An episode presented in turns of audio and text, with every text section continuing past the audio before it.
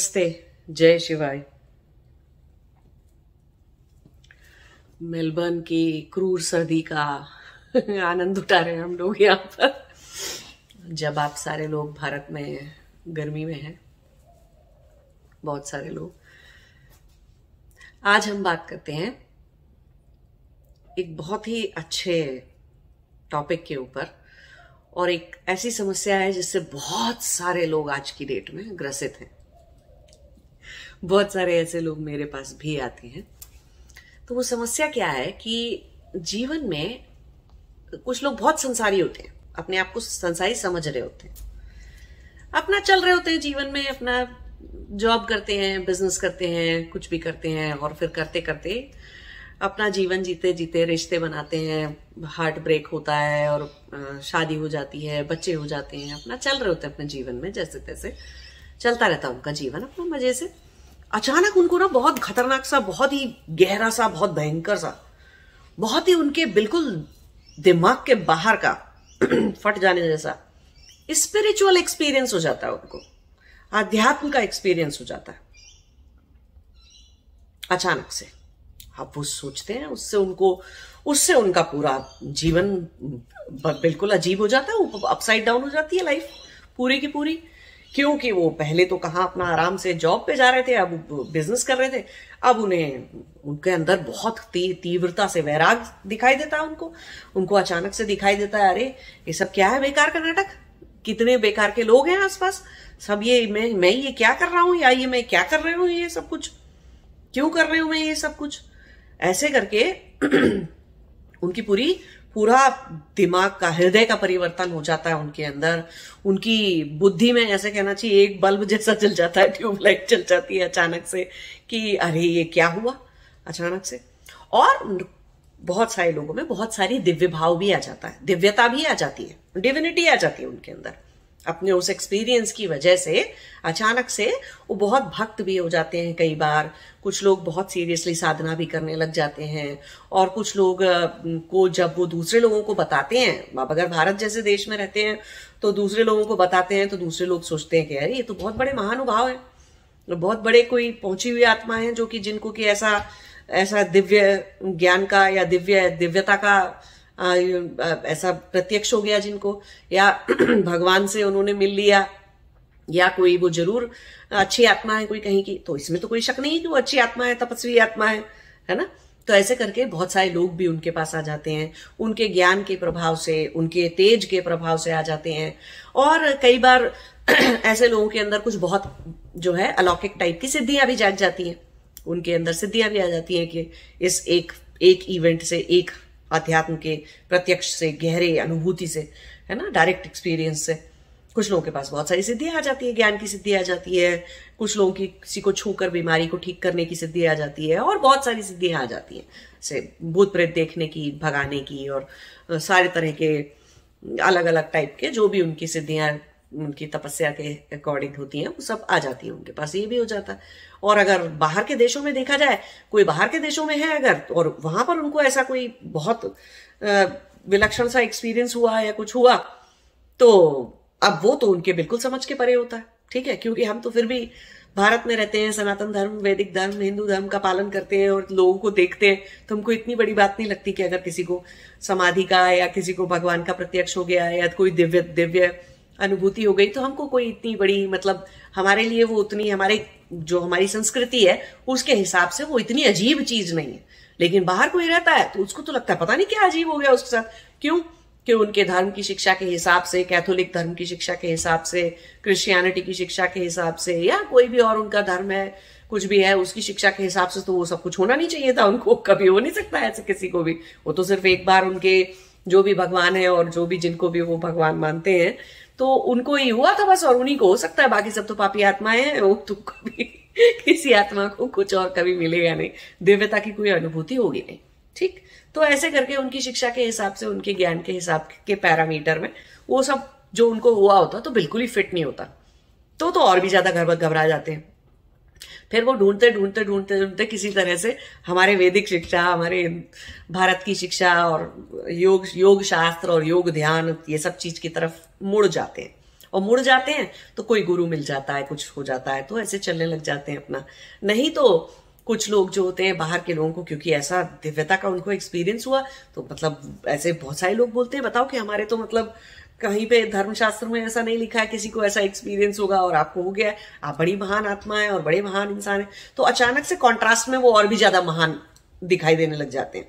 तो बहुत सारे लोग ऐसे गुरु बन जाते हैं। बहुत सारे ऐसे लोग जिनको एक बार कोई बहुत छोटी सी समाधि लगी, समाधि का कोई बहुत छोटा सा, कुछ पलों का, कुछ क्षणों का, कुछ एक दिन का, कुछ मिनट का एक्सपीरियंस हुआ ऐसा जिसने उनके जीवन को पूरी तरह से बदल के रख दिया। इस चीज़ को कुंडलिनी का जागना भी कह सकते हैं। तो कुछ भी जो भी एक्सपीरियंस हुआ, किस वजह से हुआ, वो बात नहीं कर रहे हैं कि विज्ञान में कोष में कुंडलिनी चली, चढ़ गई और फिर ये ये चक्र खुल गया, वो चक्र खुल गया। ऐसे हम टेक्निकल बात नहीं कर रहे हैं। हम पूरा एक एक्सपीरियंस की बात कर रहे हैं कि किसी भी वजह से हुआ वो एक्सपीरियंस आफ्टर ऑल हुआ सही, हुआ। तो उसके बाद बहुत सारे लोग गुरु बन जाते हैं। भारत में भी ऐसा होता है कि लोग समझते हैं कि हाँ ठीक है, ये तो बहुत दिव्य आत्मा है, ये तो कहीं से आई। तो लोग अपने आप लोग लोग आने लग जाते हैं, पहुँचने लग जाते हैं और आप ना ना भी चाहें तो लेकिन कुछ जो बुद्धिमान होते हैं वो भाग जाते हैं लोगों से और वो गुरु बनना स्वीकार नहीं करते क्योंकि कहीं ना कहीं उनको पता रहता है, उनकी यात्रा पूरी नहीं हुई। तो ये जो एक एक्सपीरियंस हुआ सडन स्पिरिचुअल एक्सपीरियंस हुआ कुछ लोगों को बचपन में हो जाता है कुछ को टीन एज में हो जाता है कुछ को और जीवन में कभी भी हो जाता है। तो जो कभी भी हुआ उससे कोई मतलब नहीं। किस उम्र के थे आप उससे कोई लेना देना नहीं है आपका। और आप इस देश में रहते हैं इस उस, या उस देश में रहते हैं किस जगह के देश धरती में और समाज में और सामाजिक व्यवस्था में आप रहते हैं उससे भी कोई मतलब नहीं है आपका। मेन बात है कि आपको ऐसा हुआ। पहली बात तो क्यों हुआ? बहुत सारे लोगों का क्वेश्चन होता है क्यों हुआ? ये क्यों हुआ का क्वेश्चन सिर्फ़ वही लोग पूछ रहे हैं। जिनके अंदर आज्ञा चक्र पूरी तरह से खुला नहीं, या जिनके अंदर, अपने ही अंदर गुरु चक्र खुला नहीं, गुरु तत्व जागा नहीं। वो ही पूछेगा कि क्यों हुआ? जिनका जाग गया, जिनका आज्ञा चक्र खुल गया। इस जन्म में अल्प समाधि के लगने से छोटी सी समाधि के लगने से जिनका गुरु चक्र खुल गया आज्ञा आज्ञा चक्र पूरा खुल गया, वो ये प्रश्न किसी से नहीं पूछते। क्यों? कि जब वो खुल जाता है तो उनको ये दिखाई दे जाता है, उनको ये पता चल जाता है कि ये उनकी पूर्व जन्म की तपस्या का फल है। जब कर्मों का वेग थोड़ा कम हो गया तो वो तपस्या फलीभूत हो गई। आप वहीं पर आ गए बेस लाइन पे, जो पिछले जन्म की तपस्या में जहाँ तक आप पहुँचे थे, फिर आपका देह त्याग हो गया था तो उसके बाद आपकी जितनी आगे की तपस्या है, वो आप बाद में करोगे, लेकिन पिछले जन्म की तपस्या तपस्या कहीं नहीं जाती। तपस्या को आप हर, जितना अपने तपस्या से जितनी चेतना, जितनी बुद्धि, जितनी प्रखरता पे पहुँचा होता है, जिस भी जगह पे आपने अपनी तपस्या के फल स्वरूप जितनी योग की यात्रा पूरी कर ली होती है, वो कहीं जाती नहीं है, खोती नहीं है वो। जन्म बदलने से, शरीर बदलने से वो कुछ भी खोता नहीं है। तो इस जन्म में वो आपको हो गया। तो वो हो गया का ये मतलब नहीं है कि अब आप दिव्य हो गए और आपने अहंकार बना लिया और अब आप अपने अपने अपने अपने आप को महान समझ लिया और अब आपने अपने अपने आप को गुरु समझ लिया और आप जीवन में खेलना शुरू हो गए गुरु की तरह। क्यों? कि इस तपस्या से जो फल मिला, कोई ये क्वेश्चन पूछ सकता है बहुत सारे लोगों को ये यही भ्रांति हो जाती है कि जैसे कि अब उनको ने वो परमानंद महसूस कर लिया, है ना, समाधि के फलस्वरूप जो उन्हें मिला, आनंद मिला तो परमात्मा परमात्मा से मिल लिया, परमात्मा का परमानंद उनको मिल गया, आनंद में वो रह लिए, सिद्धियाँ उनको आ गई तो अपनी योग की यात्रा खत्म हो गई है। और अब तो मैं महान दिव्यात्मा हूँ। दिव्यात्मा की तरह से मैं जीता रहूँगा और मुझे अब अपनी कोई तपस्या या योग की यात्रा करनी नहीं है आगे कुछ। तो वो अंत था। जो फल स्वरूप मिला है इस जन्म में, वो अंत था। ये समझने की गलती करना सब बहुत भारी पड़ता है बहुत सारे लोगों को। मेरे पास ऐसे बहुत सारे लोग हैं जो कि अमेरिका में रहते हैं और कुछ उनमें से और यूरोप में रहते हैं और बहुत सारे उनमें से भारत में रहते हैं। जिन्होंने कम से कम कुछ लोगों ने तो 40 साल, कुछ लोगों ने 30 साल, कुछ लोगों ने 20 साल, कुछ लोगों ने 50 साल तक बर्बाद कर दिए इसी भ्रांति में कि उन्हें जो मिला था वो अंत था। उनका जो वो एक्सपीरियंस था वो उनकी योग की यात्रा का अंत था। उनके उनको उनको मोक्ष मिल गया है, ऐसी भ्रांति उनको हो गई। और उन्हें इतने साल निकाल दिए, इतने साल बर्बाद कर दिए, पूरे बिना कुछ किए। कोई योग की यात्रा नहीं करी उन्होंने उसके बाद। अपने आप को पूरा समझ लिया। लेकिन ऐसे सारे लोगों से मेरा एक ये कहना है अगर तो वो यात्रा का, आपकी योग की यात्रा का अंत होता तो जब वो समाधि की अवस्था से आप हटे थे, है ना? समाधि की अवस्था से वो जो आपको डायरेक्ट एक्सपीरियंस हो रहा था, अनुभूति हो रही थी, उस अवस्था से जब आप हटे थे, उतरती है ना वो अवस्था, हटती है नहीं तो प्राण त्याग ही हो जाएगा। तो रियल रियल समाधि में भी निर्विकल्प में, एक टाइम के बाद वो निर्विकल्प में जब संस्कार सारे निरुद्ध हो जाते हैं, मर मर जाते हैं, जब सब कुछ खत्म हो जाता है तो अवस्था हटती है। नीचे आती है कुंडलिनी वापस से, है ना? शरीर की चेतना, शरीर में चेतना वापस आती है। और नहीं आती जिनकी तो चले जाते समाधि में। तो चले तो गए नहीं आप में से इतने सारे लोग जिनको ये ऐसा एक्सपीरियंस हुआ। चले गए क्या? नहीं चले गए। तो चले जाते तो भी फिर भी मान लेते कि चलो कुछ पूरा हो गया। लेकिन जब वो समाधि की अवस्था उतरी और बाहर आए आप उसमें से, चलो कुछ लोगों को तीन तीन दिन लगे होंगे बाहर आने में, कुछ को तीन घंटे लगे होंगे बाहर आने में, कुछ को क्या बोलते हैं, तीन, दो, तीन साल भी लग सकते हैं बाहर आने में उस अवस्था से। चलो कितनी भी देर बाद बाहर आए डजेंट मैटर ठीक है? कितनी भी देर के बाद आप बाहर आए, लेकिन बाहर आने के बाद आपने ये महसूस किया, ये इस बात पर ध्यान दिया कि दुख वापस आ गया। हर तरह के दुख वापस आ गए। वो जो अंदर से मन में एक एक कांटे जैसा कुछ कुछ चुभता रहता है ना वैराग होने के बाद। कुछ हर वक्त कुछ चुभता रहता है हर वक्त कुछ अंदर से कैसा लगता है? खोखले हो गए अंदर से कुछ खाया जा रहा है। वैसा वाला दुख वापस आया? फिर से? वो जो अंदर एक कुछ पा लेने की कुछ ढूंढ रहे थे कुछ कुछ कुछ कुछ, कुछ किसी चीज़ में मर्ज होना हो जाने की और लीन विलीन हो जाने की वो जो एक अंदर से एक अजीब सी तड़प थी एक अजीब सी वो जो एक लॉन्गिंग थी वो वापस आई? दुख तकलीफें वापस आई, आनंद चला गया। कैसे चला कैसे चला गया आनंद? अगर समाधि और वो जो अवस्था थी, वो जो एक्सपीरियंस हुआ था आपको, वो पूर्ण होता तो उसकी सबसे बड़ी पहचान थी कि परमानंद उसके बाद कभी जाता नहीं है। कभी भी नहीं जाता, एक पल के लिए भी नहीं जाता, एक क्षण के लिए भी परमानंद कहीं जाता नहीं है। और ज्ञान क्योंकि पूरी तरह से ज्ञान हो चुका होता है तो दुख का कारण सिर्फ़ अज्ञान था। तो इसका मतलब है कि अंदर कहीं अज्ञान शेष नहीं है तो दुख आएगा नहीं। हाँ अब किसी की डेथ हो गई, कुछ हो गई तो हम ऐसे शक्ल बना के और से समाज में दिखाने के लिए दो आँसू भी बहा सकते हैं किसी कोई दुखी हो रहा है, उसके दुख से हम दुखी हो सकते हैं। बट हम अंदर से सच में दुखी होते हैं क्या? कभी नहीं होते हो। सकते ही नहीं है। दुखी होने की कैपेबिलिटी ही नहीं रह जाती। चाहे भी तो दुखी होने की कोई कैपेबिलिटी नहीं हो, रह जाती। खुद बीमार हो जाए तो भी हँसी आती है तो भी हंस लेते हैं तो भी आनंद में ही रहते हैं। अंदर से मन में कोई दुख आता ही नहीं है।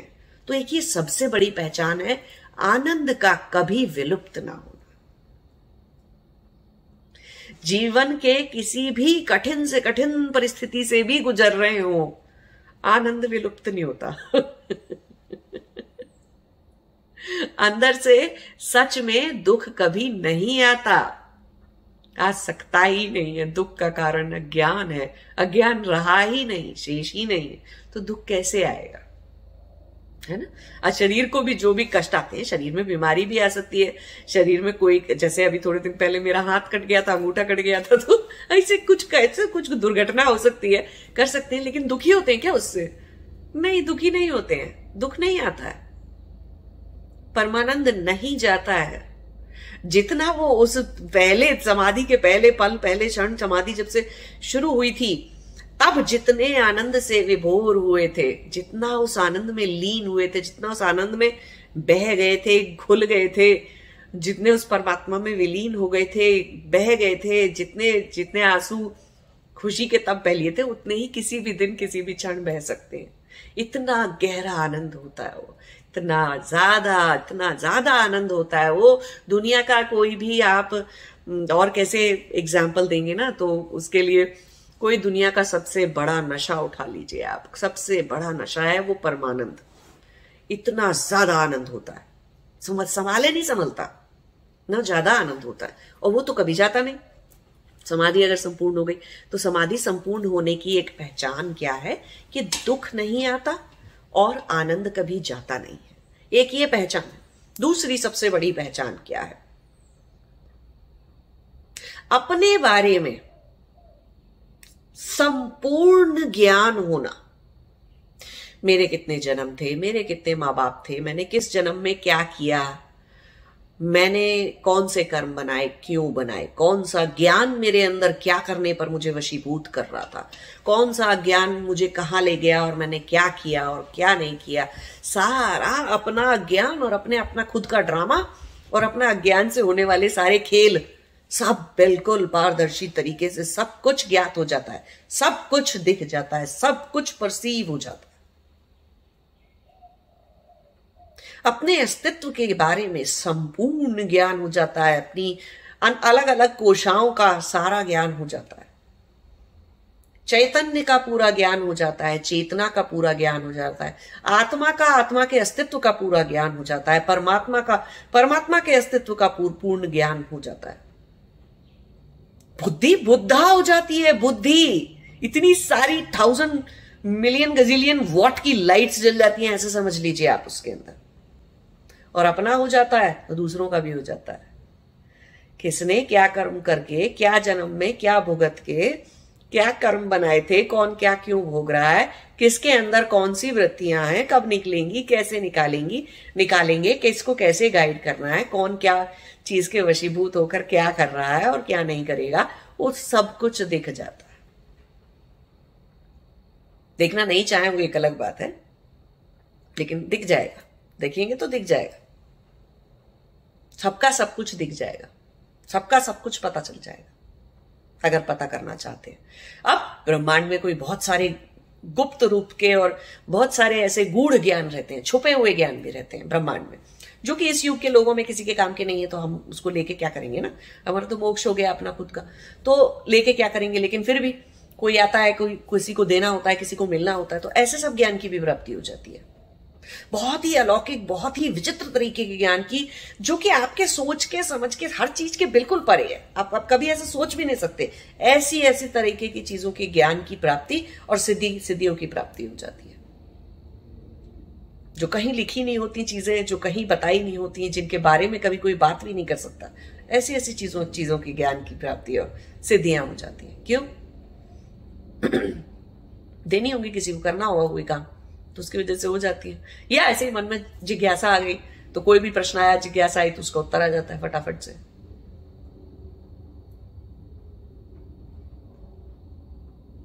तो ज्ञान में तो ये वाला ज्ञान तो चलो फिर भी छोड़ दीजिए। जो ब्रह्मांड का ज्ञान है, उसको हटा दीजिए, चलो एक साइड कर देते हैं। बहुत सारे देवी देवताओं का, शक्तियों का जो ज्ञान है, चलो उसको भी हटा दो आप। कम से कम अपने ज्ञान की, अपने अंदर, अपने आपने क्या किया? कौन सा ड्रामा कौन सा खेल रचाया? कौन से कर्म कहाँ किए, क्यों किए? कितने अज्ञानवश, कितना संसार, कितनी माया रचाई? अपना अपना खेल तो दिखना चाहिए था, अपना ड्रामा तो दिखना चाहिए था। क्यों? कि चेतन आप पूर्णतः चेतन हुए। हंड्रेड परसेंट चेतन हो गए। समाधि लगी थी, अगर वो पूर्ण था वो एक्सपीरियंस तो फिर अब आप हंड्रेड परसेंट चेतन है। हंड्रेड परसेंट चेतन हो जाने का क्या मतलब है? आपके अंदर, आपके जीवन का और अस्तित्व का कोई इतना सा point zero zero zero zero zero zero one percent भी पार्ट आपके अंदर अननोन बचा है क्या? जो आप अपने बारे में नहीं जानते। बचा है कुछ भी ऐसा? आपको सोचने से समझ में आता है? आपने कितनी बार चिड़िया बना था, कितनी बार कब, कि सब चीज़ें पता चलती हैं आपको अपने बारे में? क्या बन के क्या कर्म, क्या भोग किए थे?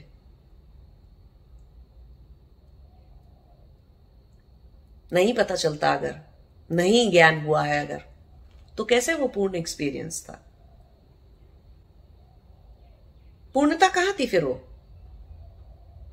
तो वो जो आपको एक वन टाइम स्पिरिचुअल एक्सपीरियंस हुआ, जिससे आपकी पूरी लाइफ बदल गई, विचारधारा बदल गई, वैराग जाग गया, या जो भी होना था आपके जीवन में हो गया, आपकी कुंडलिनी जाग गई, बहुत सारी चीज़ें हो गई आपके अस्तित्व में उथल पुथल मच गई, और आपके अंदर एक दिव्य भाव आ गया तो अब उसमें चलो आ गया तो आ गया। वो शुरुआत है इस जन्म की, तपस्या की, वो अंत नहीं है। उसको अंत समझ लेना। बहुत बड़ी भ्रांति है, बहुत बड़ा भ्रांति ज्ञान है ये। इसीलिए मैं सारे लोगों को बहुत ज़ोर देती हूँ कि दर्शन शास्त्र पढ़ो। क्यों क्यों पढ़ने के लिए बोलते हैं दर्शन शास्त्र? अब जैसे कि वैशेषिक पढ़ लिया आपने, या आपने और सारे दर्शन, पूरे छह षट दर्शन है हमारे, छह न्याय दर्शन पढ़ लिया आपने। वो न्याय दर्शन पढ़ने से और वो सब कुछ पढ़ने से आपको क्या समझ में आता है कि मैं अपने ही साथ अपने ही एक्सपीरियंसेस को लेकर तर्क वितर्क कैसे करूँगा? क्या करूँगी? अरे, अपने आप से भी तो ठीक क्वेश्चन पूछोगे तो आंसर आएगा ना। किसी और के साथ हमको बहस नहीं करनी। कि दूसरे का ज्ञान नहीं चेक कर रहे हम, न्याय दर्शन पढ़ के और वैशेषिक पढ़ के और ये सारे दर्शन शास्त्र पढ़ के हम किसी दूसरों के साथ बहस नहीं कर रहे। उनका ज्ञान नहीं चेक कर रहे। अरे, अपना तो कर रहे हैं। अपना ही तो करना था। और बाकी के दर्शन शास्त्रों को समझना कैसे है? वो सब उसके अंदर लिखा है। उस सब चीज़ों के लिए पढ़ना पड़ते हैं दर्शन शास्त्र। और सबसे बड़ा शास्त्र योग योग सूत्राज है, पतंजलि के। वो क्यों पढ़ने पड़ते हैं योग शास्त्र, योग ध्यान के लिए? तो वो सब कुछ क्यों पढ़ना पड़ता है? बहुत सारी, सारे ही ग्रंथों में और सारे ही जगह पर बहुत सारे शिव सूत्र पढ़ लो, ये पढ़ लो, वो पढ़ लो, सब कुछ पढ़ लो। हर शास्त्र में लिखा हुआ है योग की जर्नी, योग की मात्रा। योग की यात्रा या मोक्ष की यात्रा कैसे करनी चाहिए? सब बहुत सारी किताबों में मिल जाएगा। बहुत सारे गुरुओं की किताब में मिल जाएगा। कहीं भी ये नहीं लिखा हुआ, भ्रांतियों से खुद को कैसे बचाना है? अपने आप को भ्रांति ज्ञान होने से कैसे बचाना है? हमने अपने आप को भगवान समझ लिया, एक बार हमें कोई देवी माता मिल गई तो दिख गई तो। अपना ही प्रोजेक्शन देख लिया, खुश हो गए और उसके बाद अपने आप को दिव्य समझ लिया। उसे समाधि या अपनी योग की यात्रा का या मनुष्य जीवन का ध्येय समझ लिया, ले, लक्ष्य समझ लिया उस बात को। उसको फिर से अंत समझ लिया, अपनी योग की यात्रा का। तो बहुत सारे तरह के भ्रम पैदा हो जाते हैं लोगों के अंदर। अब आप गुरु हो गए, क्योंकि चार लोगों ने आपको कहा, आप बहुत दिव्य हैं, आप जैसी महान आत्मा दोबारा कभी जन्म लेगी, फलाना डिमाका कुछ भी आपको कहकर आपके अंदर अहंकार बना दिया फिर से। बनाया, बना कैसे? अहंकार। बनाने की क्षमता कहाँ से आई? अज्ञान गया नहीं था, इसीलिए तो बन गया। है ना? तो वो अंत नहीं था। वो इस जन्म की तपस्या की शुरुआत थी वो एक्सपीरियंस आपका। तो क्या कर रहे हैं अब आप? किसी गुरु को ढूंढिए, या तो आपका गुरु चक्र खुल चुका है। मेरे साथ तो क्या हुआ कि 2011 में जब मुझे समाधि का ऐसे, बिल्कुल ऐसे जैसे मैं बता रही हूँ, बहुत सारे लोगों को हो जाता है एक्सपीरियंस ऐसे ही मुझे भी समाधि का एक्सपीरियंस हुआ। कुछ पल, कुछ क्षणों के लिए, पंद्रह बीस मिनट के लिए मेरी समाधि लगी होगी। नहीं तो और भी कम टाइम के लिए लगी होगी एक्चुअली टोटल समय जब मैंने देखा तो उतना निकला था। तो लगी होगी तो उतने उतने में सब कुछ बदल गया मेरा पूरा जीवन और सब कुछ बदल चुका था। उसके बाद जब वो समाधि की अवस्था में सबसे पहले तो मुझे अपने कर्मों का ज्ञान हुआ। अपने कर्म कर्म दिखने लग गए। कर्म की पूरी व्यवस्था का ज्ञान मुझे उस उस एक छोटी सी समाधि से हो चुका था। अपने कर्म दिखने लग गए और दूसरों के भी। कर्म की पूरी व्यवस्था पूरे लॉ में मुझे कहीं कोई डाउट ही नहीं रहा। कहीं कोई कोई गलत बात कहीं कोई संशय कोई सस्पिशन कोई अज्ञान उस, उस बात से लेकर मेरे अंदर बचा ही नहीं था उस छोटी सी समाधि से। और उसके साथ एक सबसे बड़ी चीज़ क्या हुई थी? क्योंकि अब मेरी तपस्या उतनी गहरी थी पिछले जन्म की पूर्व जन्म की कि मेरे पास मेरा वो गुरु चक्र खुल गया। तो अब मैं कोई भी प्रश्न है मेरे मन में, प्रश्न उगता है तो उसका आंसर भी आता है। फिर प्रश्न आता है तो फिर उत्तर आता है, फिर प्रश्न आता है तो उसका उत्तर तो मैंने अपनी बाकी की साढ़े तीन साल की योग की जर्नी अपने उस खुले हुए गुरु चक्र से, अपने ही अंदर के ज्ञान से मैंने आगे चल के अपने आप निपटा ली। साढ़े तीन साल लगे मुझे। उसके बाद साढ़े तीन चार साल चार साल लगे मुझे वो अपनी जर्नी पूरी करने में। लेकिन मुझे वो जर्नी करनी चाहिए। वो ज्ञान मेरे किस प्रश्न से आया? जब मैं उस समाधि की अवस्था से बाहर आई तो मैंने कहा, ये ये इतनी अच्छी अवस्था थी, इतना अच्छा समाधि लग रही थी, अब ये कोई ड्रोन उड़ा रहा उड़ा रहा नहीं अच्छा हेलीकॉप्टर। पुलिस का हेलीकॉप्टर। और बारिश। तो जो समाधि की अवस्था में जब गुरु चक्र खुला था तो जब मैं समाधि की अवस्था से बाहर आई तो मेरा पहला प्रश्न क्या था? अपने आप से और भगवान से। कि ये ये रुकी क्यों नहीं? ये टिकी क्यों नहीं? ये ये मेरी अवस्था चली किस गई? सब कुछ फिर मुझे नॉर्मल सा क्यों दिख रहा है? और मुझे फिर से ऐसे क्यों लग रहा है अंदर से मन में? जैसे कि अभी मैं भगवान का बच्चा हूँ और मैं, मुझे भगवान ने फिर से भगा दिया, फिर से छोड़ दिया। तो मेरी वो अवस्था चली क्यों गई? तब मेरे अंदर से आवाज़ आई, क्योंकि उस अवस्था को संभालने के लिए अज्ञान और अपने कर्म काटने होंगे और अपने अंदर से अज्ञान पूरी तरह से निकालना होगा। तो मैं समझ गई कि अच्छा अभी मैंने मैं इस लायक नहीं बनी कि मैं वो समाधि को पूर्ण कर पाऊँ उस समाधि की पूरी चेतना को अपने अंदर ग्रहण कर पाऊँ। अभी कुछ है मेरे अंदर से जो जाना बाकी है। बस उसके बाद मैं अपने अज्ञान के पीछे हाथ पैर धोके नहा धोके अपने अज्ञान के पीछे डंडा लेके पड़ गई। ढूंढ ढूंढ के चेतन रह रह के और हर वक्त एक छोटी सी वृत्ति को उगने से पहले, वृत्ति के उठने से पहले मुझे पता होता था कि ये वृत्ति उठने वाली है। वो बाद में भाव बनेगी इमोशन बनेगी फीलिंग बनेगी, और उसके बाद में वो विचार बनेगी, वो वहाँ की अवस्था तक तो मैं जाने ही नहीं देती थी उसको। क्योंकि मुझे चिताकाश की, चित्त की पूरी सिद्धि हो गई थी, उसे एक छोटी सी समाधि से। तो मुझे पता था कि अब क्या उठेगा, क्या हटाना है मुझे। बहुत सारे लोगों का गुरु चक्र ओपन नहीं होता है, नहीं खुलता है। इतनी पूर्व जन्म की गहरी तपस्या नहीं थी कि गुरु चक्र खुल जाए, आज्ञा चक्र पूरा खुल जाए। तीसरी आँख पूरी खुल जाए उतनी नहीं थी। तब क्या होता है? वो ऐसे लोगों को क्या करना चाहिए? बाहर कोई गुरु ढूंढना चाहिए जाके। कोई भी ऐसा एक्सपीरियंस आध्यात्मिक एक्सपीरियंस किसी के साथ हो जाए, कभी भी तो उसको सबसे पहले तो शांति से जाके चुपचाप कोई गुरु ढूंढना चाहिए।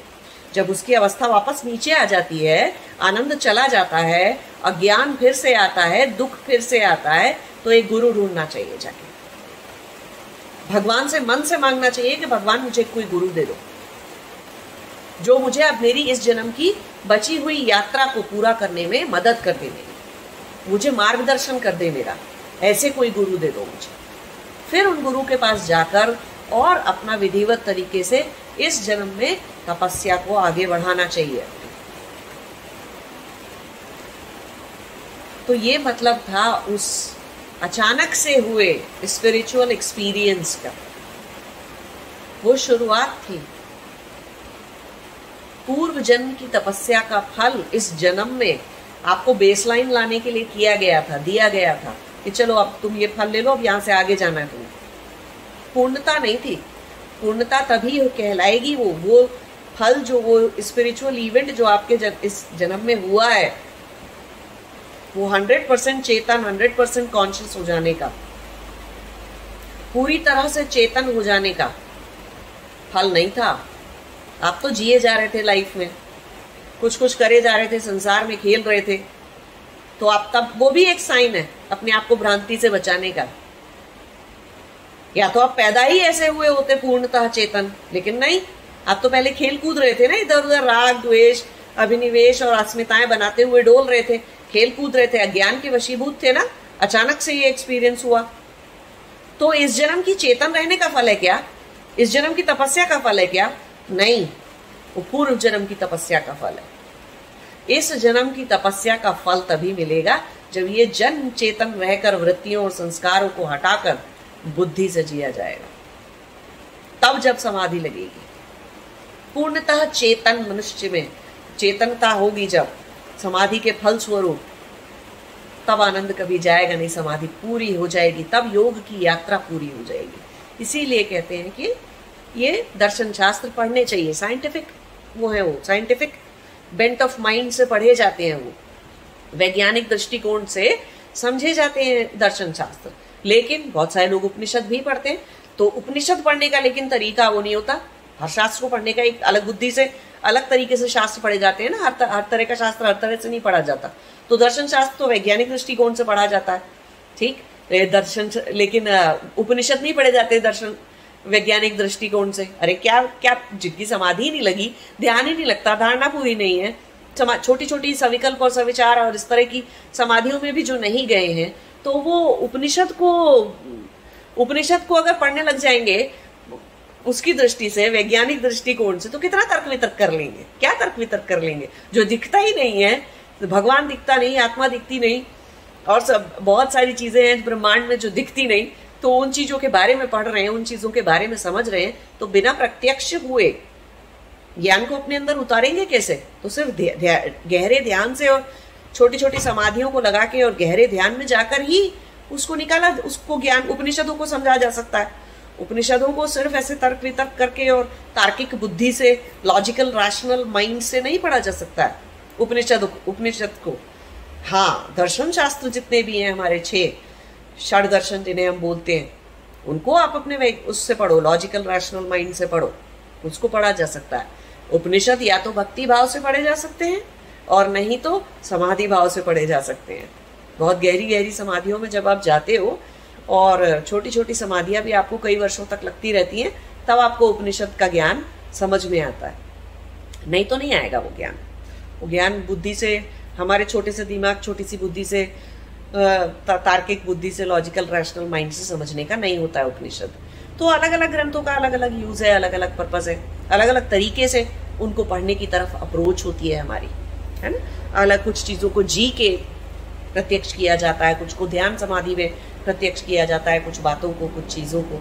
तो किस ग्रंथ को, किस शास्त्र को लॉजिकल रैशनल माइंड से पढ़ना है, किसको भक्ति भाव से पढ़ना है किस चीज़ को समझने के लिए समाधि चाहिए गहरा ध्यान चाहिए किस चीज़ को हम ऐसे ही बैठ के समझ सकते हैं इतना आ, मुश्किल काम नहीं है है ना? थोड़ी सी साधना साधना तपस्या करके भी समझ सकते हैं कुछ चीज़ों को हम। तो वो अलग अलग शास्त्र अलग अलग तरीके के इस तरीके के होते हैं। तो आपको गुरु के पास जाकर अपनी तपस्या पूरी करनी चाहिए ठीक है? ये एक सबसे बड़ी समझने की बात है कि उसको अंत नहीं मानना। अगर तो आपकी पूर्ण संपूर्ण तरह से चेतन हो जाने का कठोर तपस्या का फल इस जन्म में उसके फल स्वरूप समाधि या स्पिरिचुअल एक्सपीरियंस आपको नहीं हुआ है और होने के बाद आपका आनंद टिका नहीं है और ज्ञान पूरा नहीं है और सारी व्यवस्थाएँ, सारी चीज़ें आप समझते नहीं हैं तो इसका मतलब समाधि पूर्ण नहीं हुई है, यात्रा खत्म नहीं हुई है। यात्रा पर चलने में फोकस रखिए। खेलने मत लगिए। वो एक एक्सपीरियंस को लेकर इतना खुश मत हो जाइए कि भूल ही जाए कि अरे जाना कहाँ था। बाकी की यात्रा कौन करेगा? बहुत सारे लोग खेलने कूदने लग जाते हैं, कुछ गुरु बन जाते हैं, ज़्यादातर गुरु बन जाते हैं। मैंने देखे, बाहर वेस्टर्न कंट्रीज़ में भी, पाश्चात्य देशों में भी और अपने भारत देश में भी बहुत सारे लोग गुरु बन जाते हैं आत्मा ऐसे मतलब दिव्यात्मा टाइप हो जाते हैं और दूसरे लोगों के लिए भलाई का काम करने लगते हैं, सब कुछ करने लगते हैं और खुद की स्वयं की यात्रा पूरी करने पर ध्यान नहीं देते।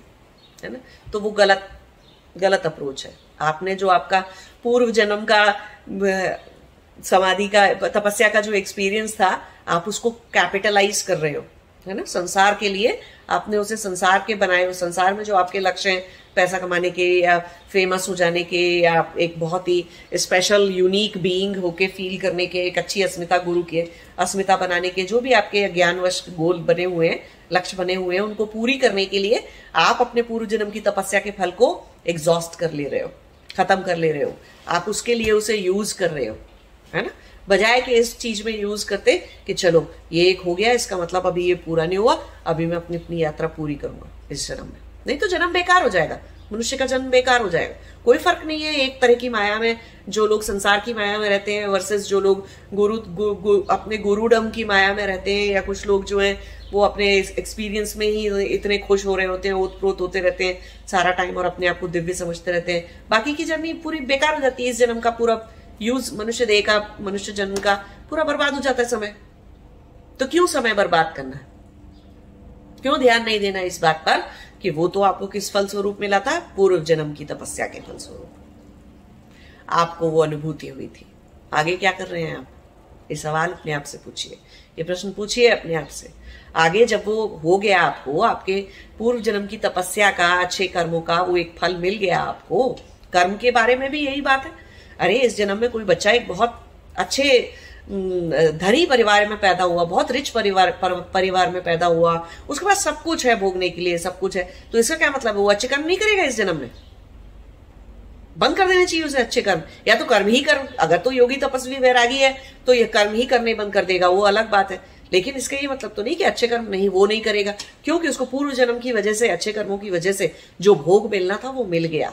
वो किसी दिन खत्म हो जाएगा। तब क्या करेगा? खत्म हो जाएगा, तब क्या करेगा? फिर खराब भोग शुरू हो जाएँगे। फिर बीमारियाँ शुरू हो जाएँगी ऐसी ऐसी चीज़ें शुरू हो जाएँगी, तब क्या करेगा वो व्यक्ति? तो अच्छे कर्म करना तो बंद नहीं करना चाहिए था, अगर तो संसारी आदमी है वो। ऐसे ही तपस्या का, पिछली जन्म की तपस्या का फल स्वरूप आपको जो मिल गया, और आपने, आपका आगे क्या कर्तव्य बनता था कि अब मैं कोई नया संस्कार नहीं बनाऊँगा, जो बचे हैं उन्हें हटाऊँगा, लेकिन नहीं आप वापस से खेलना शुरू हो गए संसार में। फिर से आपने अपने नए नए संस्कार, वृत्तियाँ और गहरी बना ली। तो पीछे जाने, आगे जाने की जगह पीछे आ गए फिर से आप। वो पूर्व जन्म की तपस्या के फल स्वरूप आपने उसको कैपिटलाइज कर लिया गुरु बनने में, शिक्षा दीक्षा देने में, या वैसे ही दिव्य आत्मा बन के जीने में, अपने आप को बड़ा महान समझ लेने में। अस्मिताएँ फिर भी पाल लिया आपने। बजाय इसके कि बचे कुचे आप सारी चीज़ें हटा लेते बचे कुचे संस्कार हटा के पूर्णतः समाधि को और मोक्ष को प्राप्त हो जाते, उसकी जगह आपने अपने आप को दिव्य समझ के बस वहीं रुक गए आप। और खेलने लगे, संसार में कर्म करने लगे। कर्म तो अच्छे भी होंगे और बुरे भी होंगे और बहुत तरह के होंगे, मिश्रित भी होंगे। तो जिस तरह के कर्म होंगे, फिर और वृत्तियाँ होंगी, फिर और संस्कार होंगे, बस फिर और जन्म होंगे। खत्म हो गई बात। सारे बंधनकारी संस्कार हटाए नहीं, कर्म हटाए नहीं तो फिर से जन्म होंगे। और जन्म और मरण का अगर चक्र चल रहा है तो आप एक बद्ध आत्मा हैं। तो हम थोड़े से एक्सपीरियंस से दिव्य हो गए और हमारे अंदर परमात्मा से हमने मिल लिया थोड़ी सी देर के लिए, लेकिन अगर समाधि पूर्ण नहीं हुई है, कुछ भी पूर्ण नहीं हुआ है तो समझ के रखिए कि आप अभी भी एक बद्ध आत्मा हैं। और आपको आगे जाना है। अपनी समाधि को पूर्ण करना है। इस बार पूर्ण, अगली बार पूर्ण समाधि होनी चाहिए। चेतन पूर्णतः चेतन हो जाने चाहिए। आनंद कभी जाना नहीं चाहिए, उसके बाद दुख कभी आना नहीं चाहिए, उसके बाद। और ज्ञान पूर्णतः शुद्ध, बिल्कुल शुद्ध, क्रिस्टल के जैसा शुद्ध ज्ञान हो जाना चाहिए। अपने बारे में भी, सबके बारे में और जिस भी चीज़ के बारे में। हर तरह का ज्ञान पूर्ण ज्ञान में पूर्णता आ जानी चाहिए। तो आगे जाइए वरना ये समाधि का जो पूर्व जन्म की तपस्या का फल था, जो इस जन्म में आपको मिला है, उसे बर्बाद मत करिए, उसे खराब मत करिए, है ना? जाइए आगे, अपनी तपस्या को पूरा करिए। नमस्ते, जय शिवाय। Oh.